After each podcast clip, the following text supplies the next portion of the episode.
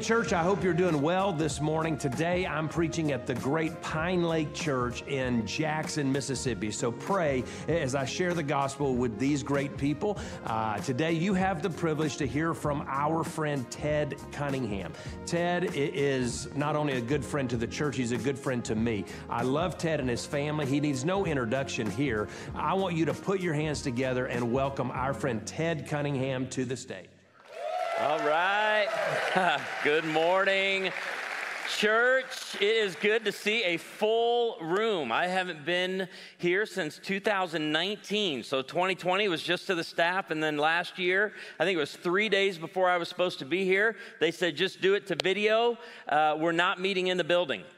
And I said, You got to be, is COVID back? It's back in full force. But no, you had a building issue. And so three years later, it is great to be here. I'm, I'm, i drove in this morning because I officiated my brother's wedding yesterday on Table Rock Lake at 4 p.m. in 104 degree heat. In Ozark style, we took two pontoons out, we tied them together and they exchanged vows and rings out there. And when we were putting the playlist together, my wife said, What should it be? I said, It should be somewhere between Ode to Joy and Redneck Yacht Club, somewhere in there. And I think we found a, a pretty good balance. Uh, but what a time. And, and we actually led the wedding out with a worship song that the Lord has been ministering to me with. And it's what He's done, what He's done, all the glory and the honor to the Son. My sins are forgiven. My future is heaven. I praise God for all He has done. And yesterday was a great opportunity for that. And one of the things I love about coming to Battle Creek is before the services begin, uh, we meet in the back and we're face to face online with all of the campus pastors. And it's a special time uh, because we pray for this room, for each campus, for those watching online. And today, uh, you know, my passion is to help couples enjoy life, so we're going to definitely have some of that. Uh, then I also want to talk to parents and in laws who would like a healthy, thriving relationship with their adult children. So you might want to call this message First Comes Love, Then Come In Laws.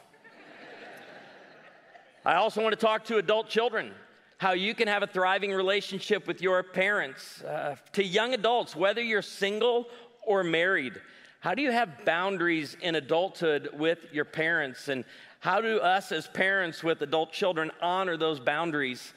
And then I just look around the room and I see I see two small children on the front row, uh, parents that have a strong desire to see their children leave home well. And so we got a lot to cover today, and I know Alex usually preaches in 20 to 25 minutes. Uh, so, no, I, I don't know. I think he goes a little bit longer than that. But if you have your Bibles, turn to Genesis chapter 2 and put your finger on Genesis 2, verse 20. God creates Adam.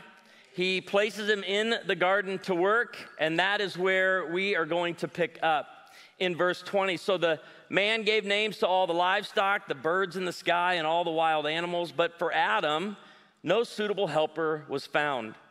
So the Lord God caused the man to fall into a deep sleep. And while he was sleeping, he took one of the man's ribs. My comedian friend John Branyan says, clearly, this was the rib man needed to read minds.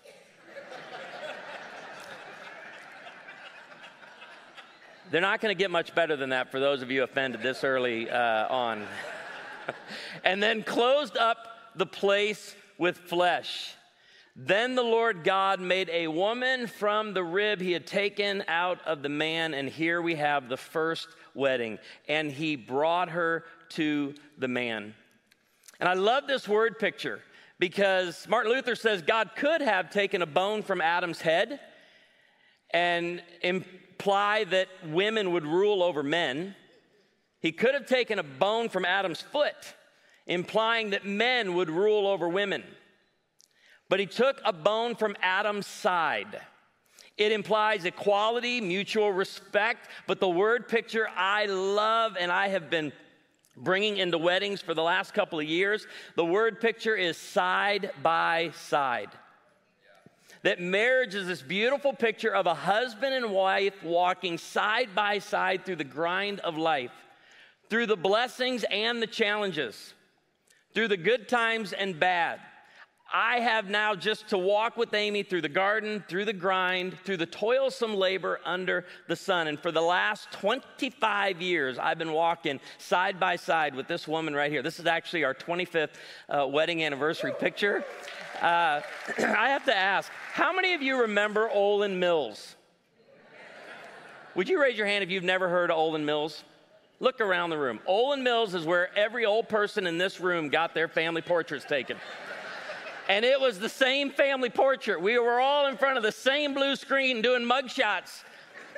Those days are long gone. Photo shoots are high energy. I mean, they're, they're, they got a lot going on. We showed up to a park, and the photographer said, Okay, Amy, I want you to stand right here. Ted, you go back there 30 feet. I want you to sprint up. I want you to grab her, pick her up, spin her around, and set her back down. I said, Should we stretch first? I. I wasn't prepared for this. What are we doing? She says, I know it sounds crazy, but trust me, the pictures look awesome. So I'm game. I, I get back there and don't give me a challenge because I'm going to step up to the plate. I'm going 100%. I'm not the greatest athlete of the 21st century. I lack a few things athletes need skill, balance, coordination, strength. But I sprinted up and I grabbed her. And at about the 180, I lost my balance. And for our 25th wedding anniversary, I body slammed my wife to the ground with a force and a passion. I brought a picture to show you. No, I didn't. We don't have that picture. You wanted that picture. The photographer didn't get it. Now, I'm 48 years old and I'm at that age where when you fall, you don't get up right away. You know what I'm talking about, don't you? You have to make sure everything's still in place.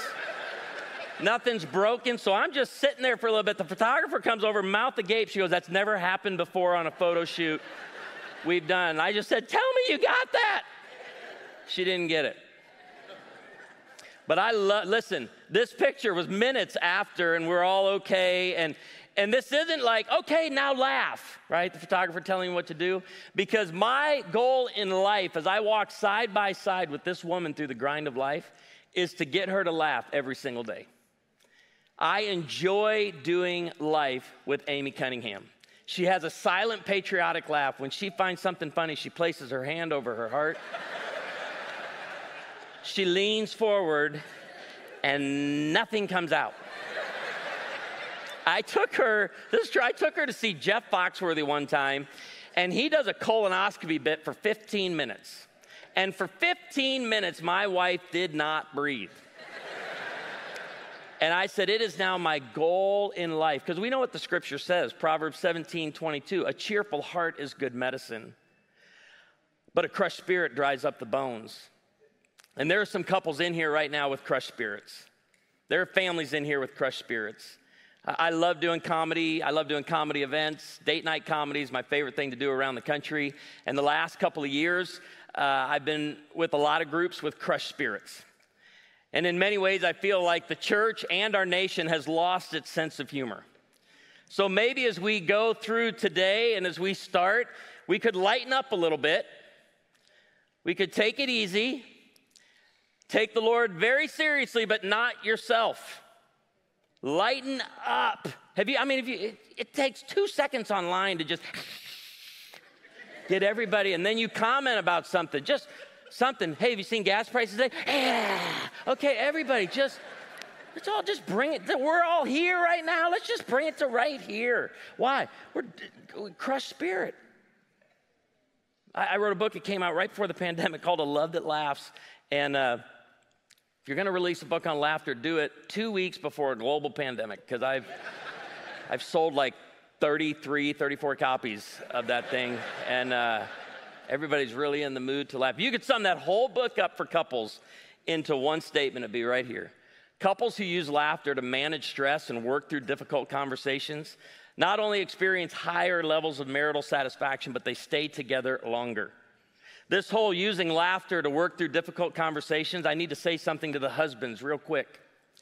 Timing is everything, okay?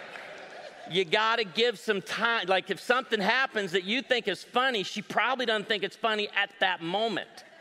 But if you give it a couple of days and you're like, when do I know it's time? she'll let you know. But when you use laughter to manage stress and work through difficult conversations, you can begin enjoying life together again, side by side through the grind. Listen, never forget Jesus is your source, Satan is your enemy. If you want to experience high levels of marital satisfaction, never treat your spouse like the source or the enemy. God didn't give you your spouse to be your source, didn't give you your spouse to be your enemy. Your, your marriage has an enemy, make no mistake, it's just not your spouse. Your spouse is your companion side by side through the grind of life.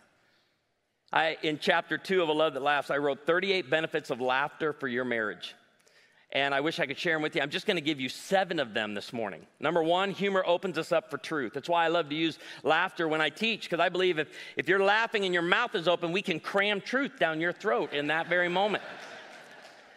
Humor helps us cope. 19th century preacher Henry Ward Beecher said, A person without a sense of humor is like a wagon without springs, jolted by every pebble on the road. Good humor makes all things tolerable. And we've got to get back to finding our funny bone in marriage. Hearty laughter burns calories. Skip your workout today and watch a comedy together. Vanderbilt University says you can lose up to 40 calories, burn 40 calories with 10 to 15 minutes of hearty laughter. It reduces stress and tension. My favorite thing to hear after a date night comedy is I haven't laughed that hard in a long time. My face hurts and my side hurts. I was in Rock Valley, Iowa earlier this year, and this 65 year old lady walks up to me and she said, What are those three things people say? I said, Haven't laughed that hard in a long time. My face hurts, my side hurts. She goes, You can add a fourth. I go, What's that? She says, I think I peed a little.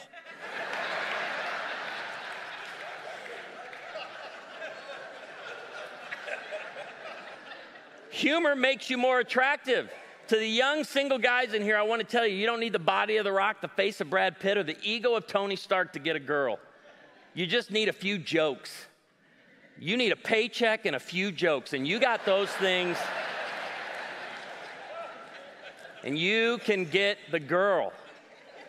Humor makes you more relatable. Have you ever walked into a room where people are laughing and you don't even know what was said, but you move toward them? It's like a, a yawn, it's contagious, right? Because we like being around people who can say something or do something stupid and go, ah, oh, I can't believe I just did that. You want to experience high levels of marital satisfaction? Start shaking your head at yourself more and your spouse less. Something like, mmm, the, the Baptist moves are coming out. I love this one. Humor makes shopping enjoyable. this is for the guy. I hate grocery shopping with every ounce of my being. Would you raise your hand if you hate grocery shopping? I hate it. And Amy will send me in with lists, and I say, You got to be specific. You can't be vague. I need specific. You can't say canned tomatoes. There's diced, there's peeled, there's crushed, there's all sorts of canned tomatoes. She sent me in with one item some time ago to Sunfest prepared mustard. She said, Would you get me prepared? I've never heard of prepared mustard in my entire life. And I'm in my 40s. I go over to our very generous mustard section. It's next to our very generous ketchup section. I start at the top and I start working my way down. I get to the bottom. I do it one more time. I'm exasperated. I am frustrated. 80 year old lady walks down the aisle. I go, ma'am, I'm so sorry to bug you. Could you come here for a second? I showed her the text. My wife says prepared mustard.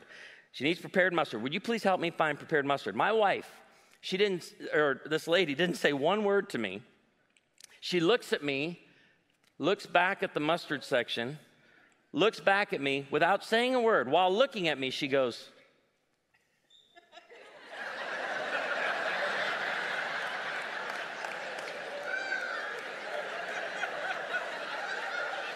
How many of you just learned what prepared mustard is for the very first time in your life? I never knew what it was. It's all liquid mustard.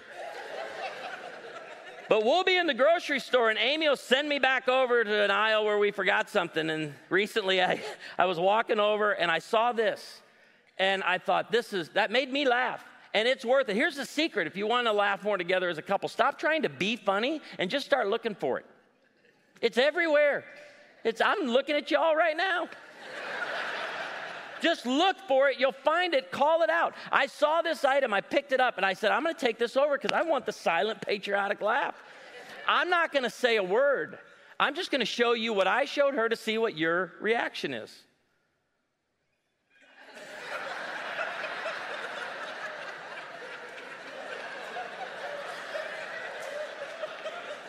now, you'll notice some people sitting around you aren't laughing. That's because they were raised on new math. And when I grew up, the math teacher said, What? Show your work. Somebody complained. Why am I paying so much for this Coke? Well, it's a 15 pack. I don't care. Well, it's three more cans than a 12 pack. You're driving down the road, you see this sign. Don't drive by this sign without calling it out from Mount Pleasant. Do you know what hell is? Come here, our preacher.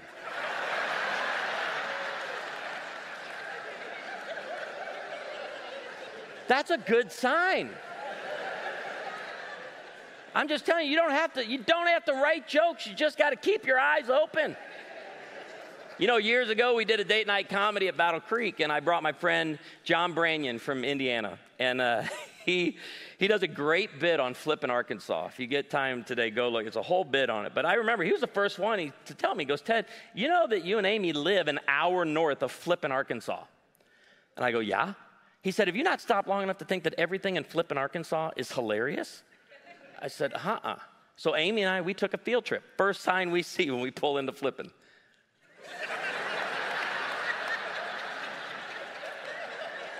you,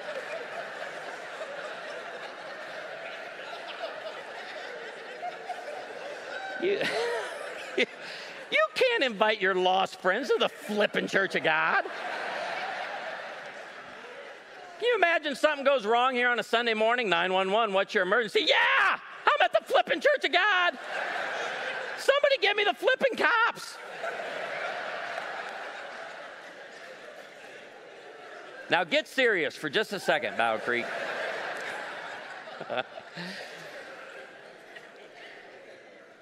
to walk side by side together through the toilsome labor, not treating each other as the toilsome labor under the sun, not being the grind for one another, but walking side by side through all that life throws at us. Yesterday, with my bro- brother, to give them the vows, uh, we, we, you know, adapt vows for each couple, but all of them end with, for better, for worse, for richer, for poorer, in sickness and in health, until the Lord returns or calls one of us home. And, and th- that, that's the seasons right there. It, it's, it's what theologian Kenny Chesney said don't, don't blink. Because just like that, you're six years old and you take a nap and you wake up and you're 25 and your high school sweetheart becomes your wife. Don't blink. Because just like that, you might miss your babies growing like mine did, turning into moms and dads. The next thing you know, your better half of 50 years is there in bed and you're praying God takes you instead. Trust me, friends, 100 years goes faster than you think. And when you get to Genesis 2:24, it makes more sense when you read up into the context why it says for this reason. For this reason, a, a man will leave his father and mother I think we lose this symbolism in a wedding, but that's, that's I leave the side of my parents, because that's what parenting is, right? You're walking side by side with your children through life. When you get to the wedding, and in order for a marriage to thrive, mom and dad have to back away from the side by side approach so that the husband and wife can be side by side. So it's for this reason, the way God designed the side by side approach in marriage, a man has to leave his father and mother. I want to talk about that a little bit. How to have a thriving marriage if you leave well. I want to talk to mom and dad, mother in law, father in law today, and what it means in your family of origin. Because you watched, listened, remembered, and repeated so many messages. Thousands of messages are written on your heart from your family of origin, and you got married to someone with thousands of different messages. But we lose this sometimes. But you have to leave father and mother to be united to his wife, and they will become one flesh. And in that one flesh, yes, it's speaking of the physical intimacy, there's safety, there's protection, there's care, but not just in the bedroom, outside of the bedroom as well. My daughter's actually with me uh, today. She traveled in.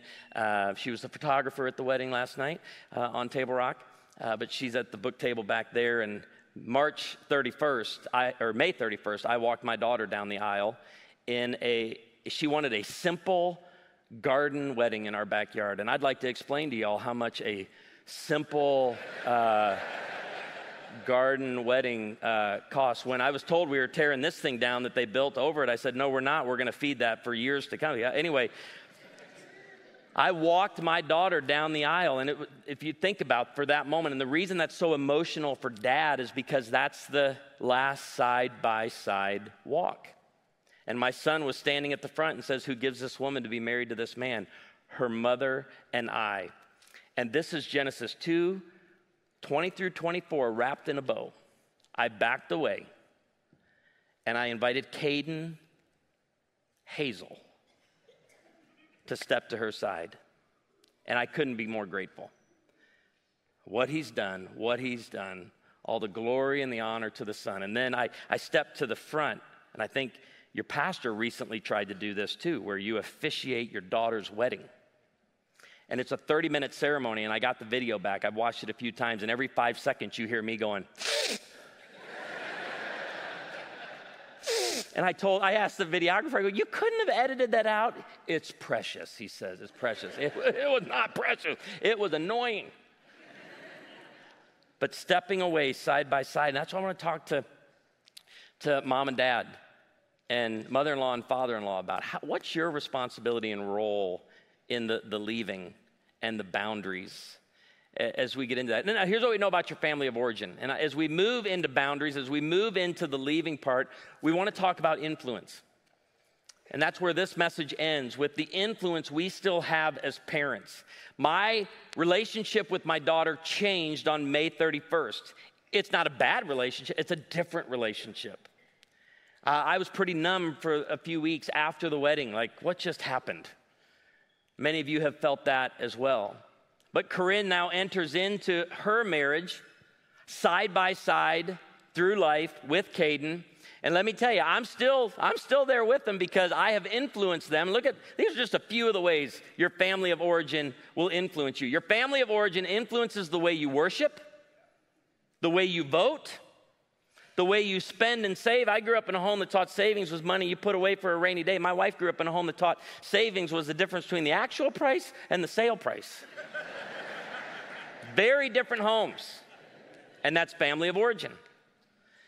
The way you drive, I grew up in a home that taught signs on the road were laws to be followed. You break one, you go to jail. My wife grew up that sees all signs as suggestions for other people. she taught me how to cut people off in traffic. Just keep your eyes down, don't look at them when you do it. Very different driving patterns in our marriage. The way you fight, clean, joke, the way you celebrate the holidays, that's your family of origin. My wife grew up in the White House. There's a tree in every room, garland over every door. You can't start decorating until cookies are being baked, and Andy Williams is playing It's the Most Wonderful Time of the Year. My family decorated for Christmas on a commercial break, and that's a true story. We had a three foot pre-decorated tree with a garbage bag over it in the crawl space, and we'd pull it out, put it on the dehumidifier, pull off the bag, joy to the world, and we were back in business. and I didn't know why five years into marriage, I was so ticked off every time we I got to the 46 box that said Christmas decor on it. I was in no mood to celebrate the birth of my Lord and Savior. I was angry. I was mad.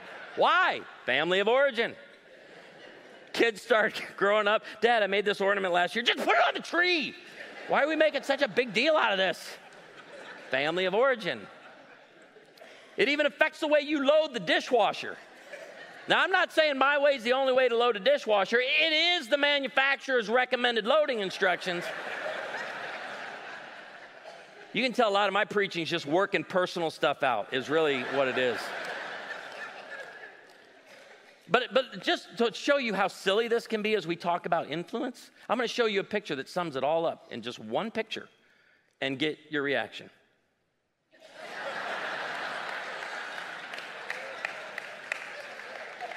Make some noise if the one on the right is right.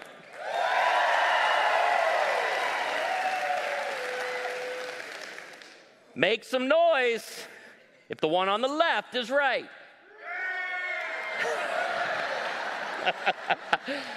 and there are your cat owners.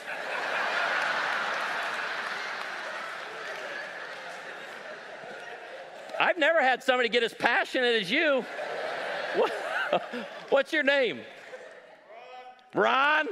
All right, Ron, I'm calling you out in front of everybody. There's somebody worse than Ron, okay? Some of you aren't married just to that person, you're married to that person right there. And let's call it what it is. You left a little bit on so you didn't have to go get a new roll. And you're lazy. There's somebody worse than this. Somebody lazier than this is that person right there.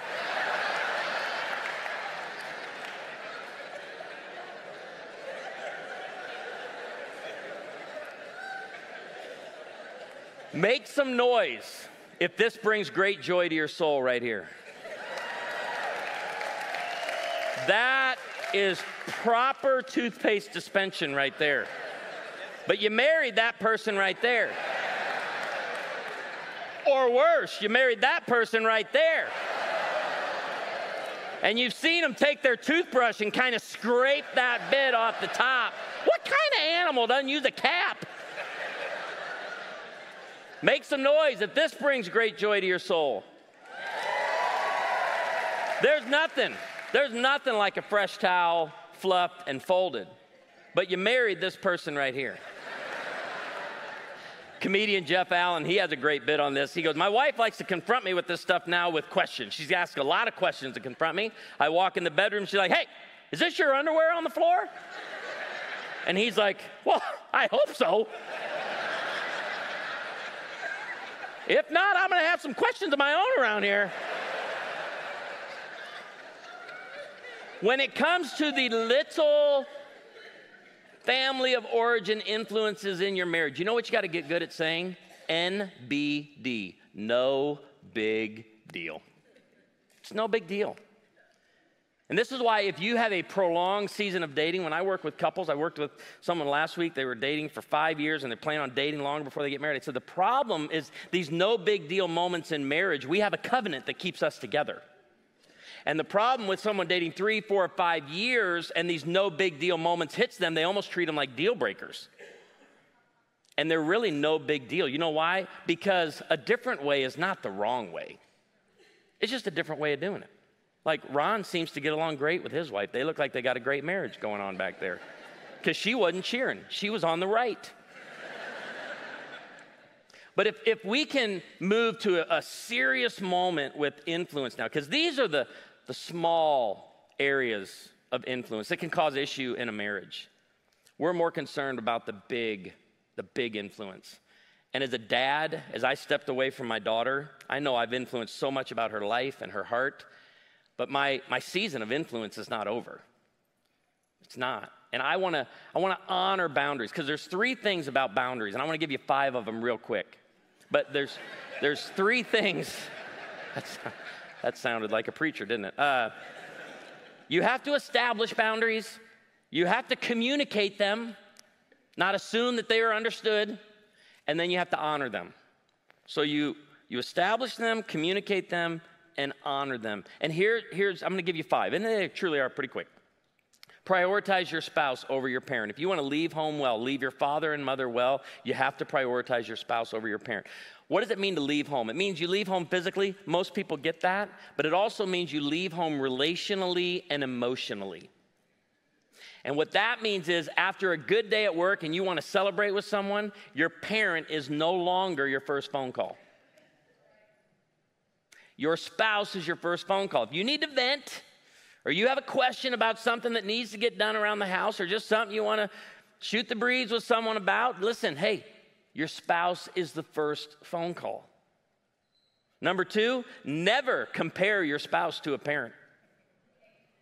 There's, there's somebody real passionate back there about uh, the. There's two ways we do this. Something needs to get done around the house, cooking, cleaning, something get fixed. And you're like, well, the way my dad did it was, and how my mom would have. But that's not as bad as the, the moment you look at your spouse and you're like, you're sounding just like your father. That's something your mother would do. We're leaving home physically, relationally, and emotionally. Number three, do not take personal responsibility for a parent's feelings, words, and actions. You are 100% responsible for your feelings, thoughts, words, and actions. That's why when you apologize, you only apologize for things you say or things you do. But I am not responsible for my parents' emotions. Why is this so important that I draw this line and own my own heart? Because I'm not even responsible for Amy's heart. She's 100% responsible for her heart. I am for mine. And with our parents, same thing. This is why it's important because of number four. Do not allow extended family members to make decisions for your marriage. You're an adult now. You know what that means? You get to decide where you go on vacation. You get to decide whose house you wake up in on Christmas morning. But my mom wants everybody there on Christmas. Well, you got two moms now. And then your wife, I hear this from couples all the time. Your wife is saying, I want our kids to wake up in our home. We can go to the grandparents' home later that day or later in the week, but can we please listen? You, I got to give permission for this. You have left your father and your mother. You get to choose. That's why you go back to the third boundary. It is going to hurt some people's feelings, but they have to own that. And you're, and, and you're like, I've had a mom come up to me after this message a couple weeks ago, actually, came up to me and she goes, You are tearing families apart with this message. I go, I'm trying to do just the opposite. Like, help marriages thrive and for families to be healthy. And, and I think if, if you're checking out on me right now, don't, because the fifth one's very important. I tell this to every couple stop obeying your parents, but never stop honoring your parents. We're called to honor until they draw their last breath or you draw yours, whatever comes first.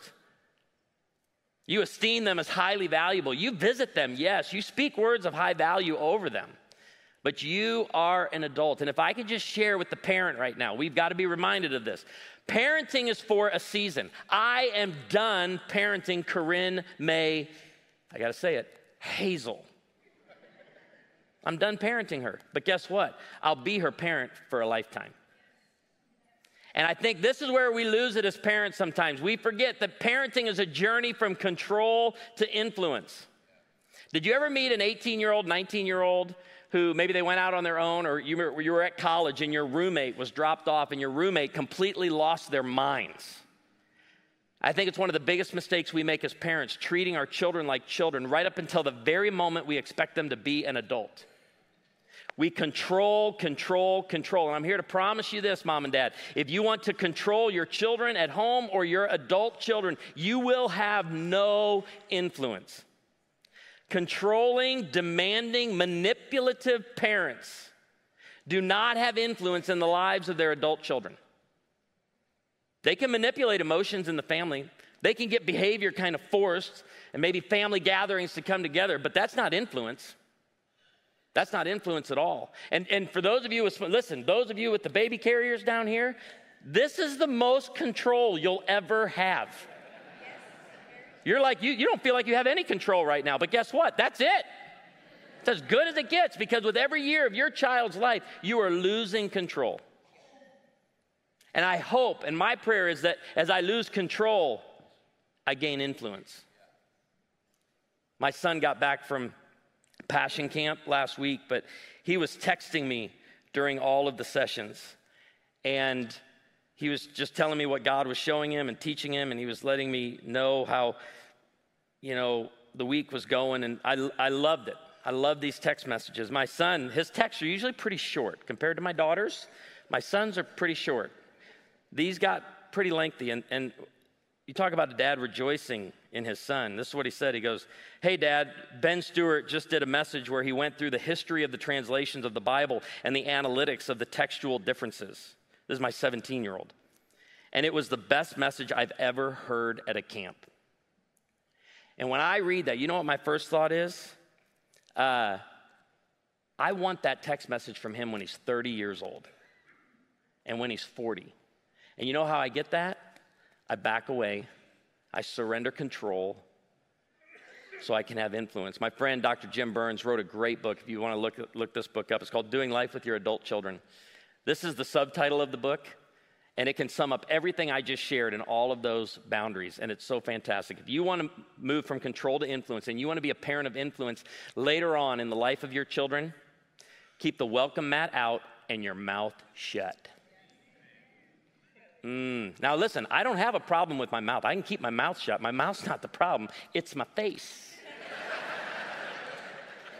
My face communicates way more than it should. Shock, disappointment, you got to be kidding me. But I'm practicing this so I can be a parent of influence. In Deuteronomy chapter 6, we read, Love the Lord your God with all of your heart, with all of your soul, and with all of your strength. Mom and dad, these commandments that I give you today are to be upon your hearts. It starts in the heart of a parent and the heart of a grandparent. And influence, right? That's what family of origin, the, way your kids vote, drive, save, spend, all of that. They watched they listened, they remembered, now they're repeating. That was the influence of your family of origin. But the greatest influence you can have on your child, the most important, the primary influence, is a love for the Lord. Don't expect them to serve in this church if you're not serving in this church. Do not expect them to worship the Lord, to pray outside of mealtime, if that's not something you're doing, because they're watching you, they're listening to you. And that's what verse 7 says impress them on your children. How do you do that? Well, talk about them when you sit at home, when you walk along the road, when you lie down, and when you get up. This comes to life when Paul is talking to young Timothy. What does he say? In chapter 1, verse 5, I'm reminded, Timothy, of your sincere faith. Where did you get that sincere faith? Who taught you about that? Where did you see it? Where did you hear it? It first lived in your grandmother Lois. Grandma and grandpa, I'd say this, I obviously pastor in Branson. It's, you know, Disney World for senior adults. And I have to remind our grandparents all the time, because I'm convinced of this. Grandma and grandpa, you are probably living in the most influential season of your life. Don't waste it, don't squander it. And also lived in your mother. And he says, What? Paul says, I am persuaded it now lives in you also. Jesus gives some of his strongest words in Matthew chapter 10. He says, Do not suppose that I have come to bring peace to the earth. I did not come to bring peace, but a sword. We don't sing about this at Christmas. For I have come to turn a man against his father, a daughter against her mother, a daughter in law against her mother in law. A man's enemies will be the members of his own household. What Jesus is teaching here, let's talk about what he's not teaching and then what he's teaching. He's not teaching dishonor your parents. He's not teaching you to break that commandment. That's not at all. It's talking about undivided allegiance to Christ. And when you place faith alone in Christ alone and you give your life to Jesus, guess what? It will affect your relationships. And I think this church, more than a lot of churches, understand what I'm about to say. We have brothers and sisters in Christ all around the globe who have followed Jesus and it cost them their family. Their family said, if you choose to follow him, you will not be welcome in this home. That is exactly what Jesus is talking about undivided allegiance to Christ. And that's what verse 37 anyone who loves their father or mother more than me is not worthy of me. Anyone who loves their son or daughter more than me is not worthy of me. And you know why I want to be a parent of influence? I want to be a parent of influence so that my kids continue to see my walk with Jesus grow. Do you know why I want to honor boundaries as my kids leave? Not just so they can have a thriving marriage. That's important, but that's not it. That's not, that's not my priority. I'll end with this. I never want my relationship with my children to stand in the way of their relationship with Jesus. That's why I'm going to, whatever they establish as a boundary and communicate to me, I will honor. Yes, I want them to have a thriving marriage, but I want them to have a thriving relationship with Jesus. And remember, mom and dad, and I look, I, I just, I don't know, I'm moving toward the families with the small children. Listen, your, your priority is not to attach your kids to you as a source of life because you're not their source of life. Your priority is to attach them to the true and only source of life. And as you get up in the morning to the time you go to sleep at night, as you sit at home and as you drive down the road, your conversation is of the Lord, pointing your children to the true and only source of life. Would you pray with me? I'm going to just ask you to bow your heads and I'm going to invite some folks to stand, just three groups of people that I would like to pray for this morning. To the father, the mother, the father in law, the mother in law that maybe has a strained relationship with their adult children or their adult son in law or adult daughter in law. And you're like, Ted, I want to be a parent of influence in this relationship. And, I, and I, I, I want nothing about my relationship with them to stand in the way of their relationship with Jesus. I'd like to pray for you here and across all the campuses. Would you stand so I can pray for you? Just stand right where you are. Thank you. Now to the adult children. You have a strained relationship with your, your parents or your in laws, and you want healthy family dynamics and you want the Lord. You, you, you know that the Lord has everything that you need as your source to bring that, and you lean on Him today, and, and, and you want this church to pray, would you stand right where you are?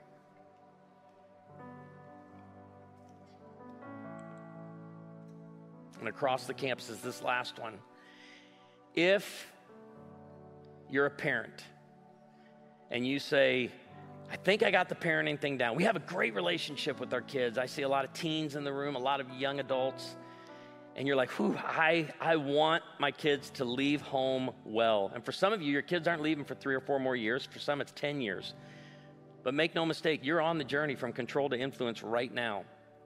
And, and you want to do this transition from childhood to adulthood well, and you want to surrender control so that you may gain influence, and you want that as a parent, I'd like to pray for you as we close. Would you stand?